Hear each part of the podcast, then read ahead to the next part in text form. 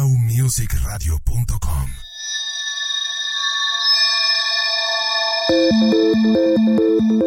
Como en un episodio de Black Mirror, los artistas hoy no se mueren más, siguen sacando discos, teniendo cuentas activas en redes sociales y una web comandada por un experto en e-commerce que vende todo lo anterior.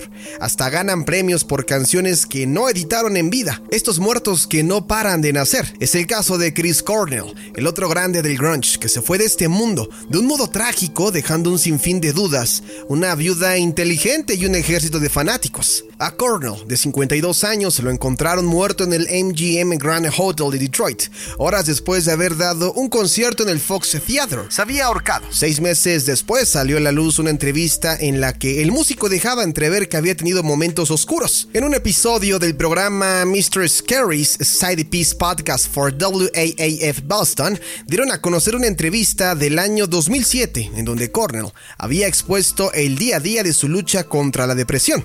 La locutora le preguntó si estaba pasando el momento más feliz de su vida y él respondió, he sido muy afortunado y tuve una vida afortunada, pero también una vida realmente caótica. Y he pasado por algunos periodos bastante oscuros, algunos de ellos autoimpuestos, algunos de ellos simplemente perdiendo amigos cercanos y a la gente que extraño. Era rico, famoso, tenía hijos y una esposa amorosa, pero algo fallaba. Nunca supe que esta era una forma en la que la vida puede ser. Estar felizmente casado, tener una familia que sea parte de mi carrera profesional, donde no se trata de un acto de malabarismo. Por ese entonces, Chris se alejaba de Audioslave y se abocaba por completo a su carrera solista. Después de grabar Carry On, Cornell seguía buscando encontrarse a sí mismo. Escribir canciones para mi disco fue diferente a cualquier experiencia que haya tenido. En lugar de ir a un estudio y estar en una habitación oscura, que es a lo que estaba acostumbrado, y escribir solo además, estaba en la habitación de invitados en mi casa y con mis hijos afuera. Podía escucharlos corriendo. Solo me enfoqué en lo que estaba haciendo y luego tuve a mi familia. Nunca tuve la sensación de aislamiento que solía tener y parte de eso es lo que ocasionó la depresión en ocasiones. Eso ya no es parte de mi vida, lo cual es fantástico. Pero la depresión y las adicciones requieren de un tratamiento día por día y sus amigos más cercanos lo sabían. Dave Navarro entrevistó a Tom Morello en un programa del podcast The Alternative Nation. La muerte de Cornell surgió naturalmente como tema y el guitarrista de Prophets of Rage, quien fuera su compañero en Audioslave, se refirió al dolor que le causa la pérdida. Estaba muy cerca. Te digo que justo cuando Chris murió, puse Soundgarden. Me senté allí y lloré y lloré porque sabía cómo me sentía. Estoy llorando ahora. Intervino el ex Red Hot Chili Peppers. Todavía lloro todo el tiempo. Es tan horrible. Agregó Morelo. El ex Chili Peppers confesó. Me impactó tanto ver a alguien tan talentoso, tan encantador, tan increíble, mágico y aún mítico. Y un ser humano amoroso con el que trabajé cuando estuvimos en gira en 2003. Él y yo llevábamos a los chicos a rehabilitación e íbamos con ellos y decíamos, hola chicos, pueden hacer esto sobrio y todo eso. Por seguir teniendo ese agujero en ti mismo y aún sentir esa depresión, soledad y aislamiento, especialmente en la gira me identifiqué profundamente con eso y sentí mucho dolor. Luego hablaron de que qué hay que hacer cuando un ser querido se encuentra en esa situación. Hay amigos, hay familia, hay seres queridos y profesionales que pueden ayudar. Si tu brazo está roto, vas al médico. Puedes hacer lo mismo y obtener ayuda real que salvará tu vida, cambiará tu vida y definitivamente la mejorará. Terminó el ex Rage Again the Machine. Pero cuando explotó la escena grunge de Seattle con Soundgarden, Nirvana y Pearl Jam a la cabeza, ninguno de esos tres grupos estaba ahí. Todos estaban de gira llevando por distintos estados el sonido que había nacido en su ciudad. Christopher John Boyle Cornell había nacido el 20 de julio de 1964 ahí, en los Estados Unidos, más cerca de Canadá que de Nueva York, y fue un niño feliz hasta que a sus 14 sus padres se divorciaron. En ese momento él y sus cinco hermanos decidieron quitar el apellido del padre y se quedaron todos con el de su madre. Cornell. A su afición al piano se le sumaron la guitarra y la batería, cuya práctica se incrementó gracias al ostracismo que lo absorbió. Se encerró en casa, dejó el colegio y se puso a trabajar. En 1990 le pegó fuerte la muerte por sobredosis de heroína de Andrew Wood, vocalista de la banda Mother Love Bone, pionera del rock en Seattle. En 1994 llegaría la muerte de Kurt Cobain, contemporáneo y amigo de Chris, otro golpe que haría mella en la extrema sensibilidad de Cornell. A mediados de los 80, Cornell había formado Soundgarden en un honor a una especie de escultura del mismo nombre, de Soundgarden, que hacía sonidos cuando el viento la atravesaba. Aunque pasaron otros, la formación con la que llegaron a la fama se completaba con Kim Thayil, Ben Shepherd y Matt Cameron. En cuanto a lo comercial, mucho tuvo que ver Susan Silver, la primera esposa de Chris y productora local, que también estuvo involucrada en el crecimiento de otras bandas de la escena grunge. Gordon y Silver se casaron y tuvieron a Lillian Jean, una niña que hoy pelea por la herencia de su padre. El matrimonio estuvo casado por varios años hasta que se divorciaron en 2004 y Chris Cornell la demandó a Susan por malversar fondos, usar el nombre de Soundgarden sin su permiso. Incluso tuvo que obligarla a devolverle su colección de guitarras. Silver perdió y con la sangre en el ojo volvió a reclamar dinero hace poco, esta vez a la segunda esposa de Chris.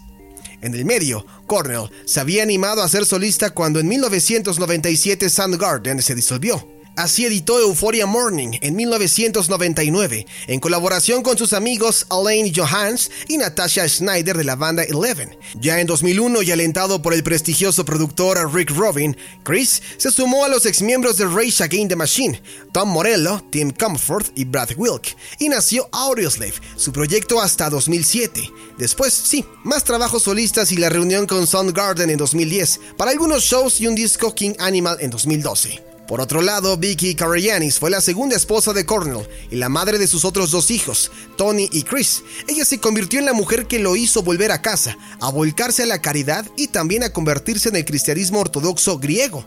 El matrimonio fundó una organización benéfica, la Fundación Chris and Vicky Cornell, que busca proteger a los niños vulnerables al abuso y la pobreza. Para esto, sirvieron la fama y los millones de Chris y el pasado de Vicky como publicista. Sin duda es Vicky la viuda oficial y la encargada de administrar los millones que dejó el grunge.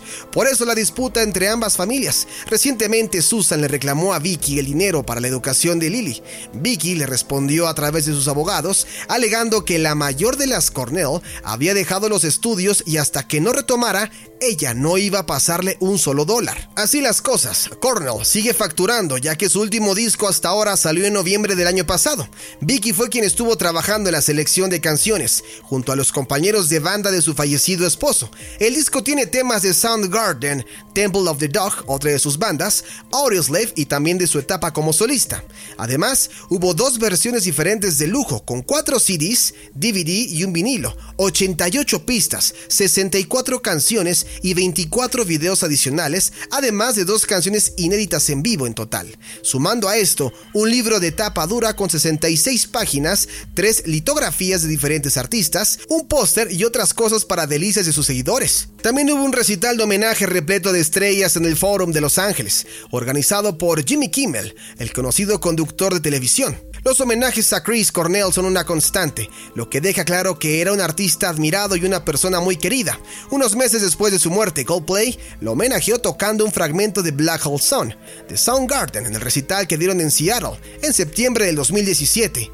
En esa ocasión, la banda de Chris Martin se presentó en el CenturyLink Field de Seattle, en la ciudad que vio nacer a Cornell, y pegaron el clásico de Soundgarden a su famoso tema The Scientist. En mayo pasado fueron Tom Morello y Sir Turkian, quienes lo recordaron con música a dos años de su muerte. Los amigos y colegas de Cornell tocaron juntos Like a Stone de Audioslave en un festival de Ohio. Primero el ex guitarrista de Rage Against the Machine se lució con versiones instrumentales de Kukai's Set It Off y Revelations de Audioslave, y después el vocalista de System of a Down se sumó a Morello para cantar a dúo. Lo último en cuanto a novedades de Soundgarden fue Live from the Artist's Den, un registro del último show que dieron el 17 de febrero del 2013, de la última etapa de la gira norteamericana durante la presentación de King Animal. En total, son 29 canciones de las cuales 21 nunca habían sido publicadas en vivo. La cosecha de Chris Cornell nunca se acaba. Mientras su ex pide dinero para su primera hija, su viuda Vicky mantiene a flote la fundación y viva la memoria de Chris, además de luchar por conocer la verdad acerca de su muerte. La señora Cornell se niega a creer que fue un simple suicidio. Ella asegura que tiene relación con su adicción a las drogas y apunta directamente al último médico que lo atendió. En una entrevista para el programa Good Morning America de la TV estadounidense, Vicky habló por primera vez frente a una cámara de la muerte de su marido y culpó al médico de Chris Cornell Cornell por haber recetado analgésicos fuertes, teniendo en cuenta que tenía un problema de adicción a las drogas y que con mucho esfuerzo no consumía desde 2003. Abiertamente ella reveló que casi un año antes de su muerte, Cornell había empezado a tomar benzodiazepina para dormir, un medicamento que le calmaba el dolor del hombro. Paulatinamente fue haciendo crecer la dosis hasta que superó las 20 pastillas en una semana. Se le olvidaban las cosas. El cerebro de una persona que ha tenido problemas de adicción es diferente al de alguien que no lo tiene y recayó. Frente al impacto provocado en la entrevista, Vicky continuó. Tú creerías que la adicción es una decisión y no lo es. Creo que si hubiera menos estigma alrededor de esto, más gente alzaría su voz. Por ahora, la voz de Chris Cornell permanece en sus canciones y quizás su nombre llegue a ser el de un agujero negro fotografiado hace unos meses. La petición de un grupo de seguidores llegó hasta la NASA y a través de la plataforma change.org ya juntó 66.005 firmas. A 55 años de su nacimiento, la respuesta a por qué sigue vigente la tiene el mismo Cornell en esa frase de Black Hole Sun, ya nadie canta como tú. Texto Infobae.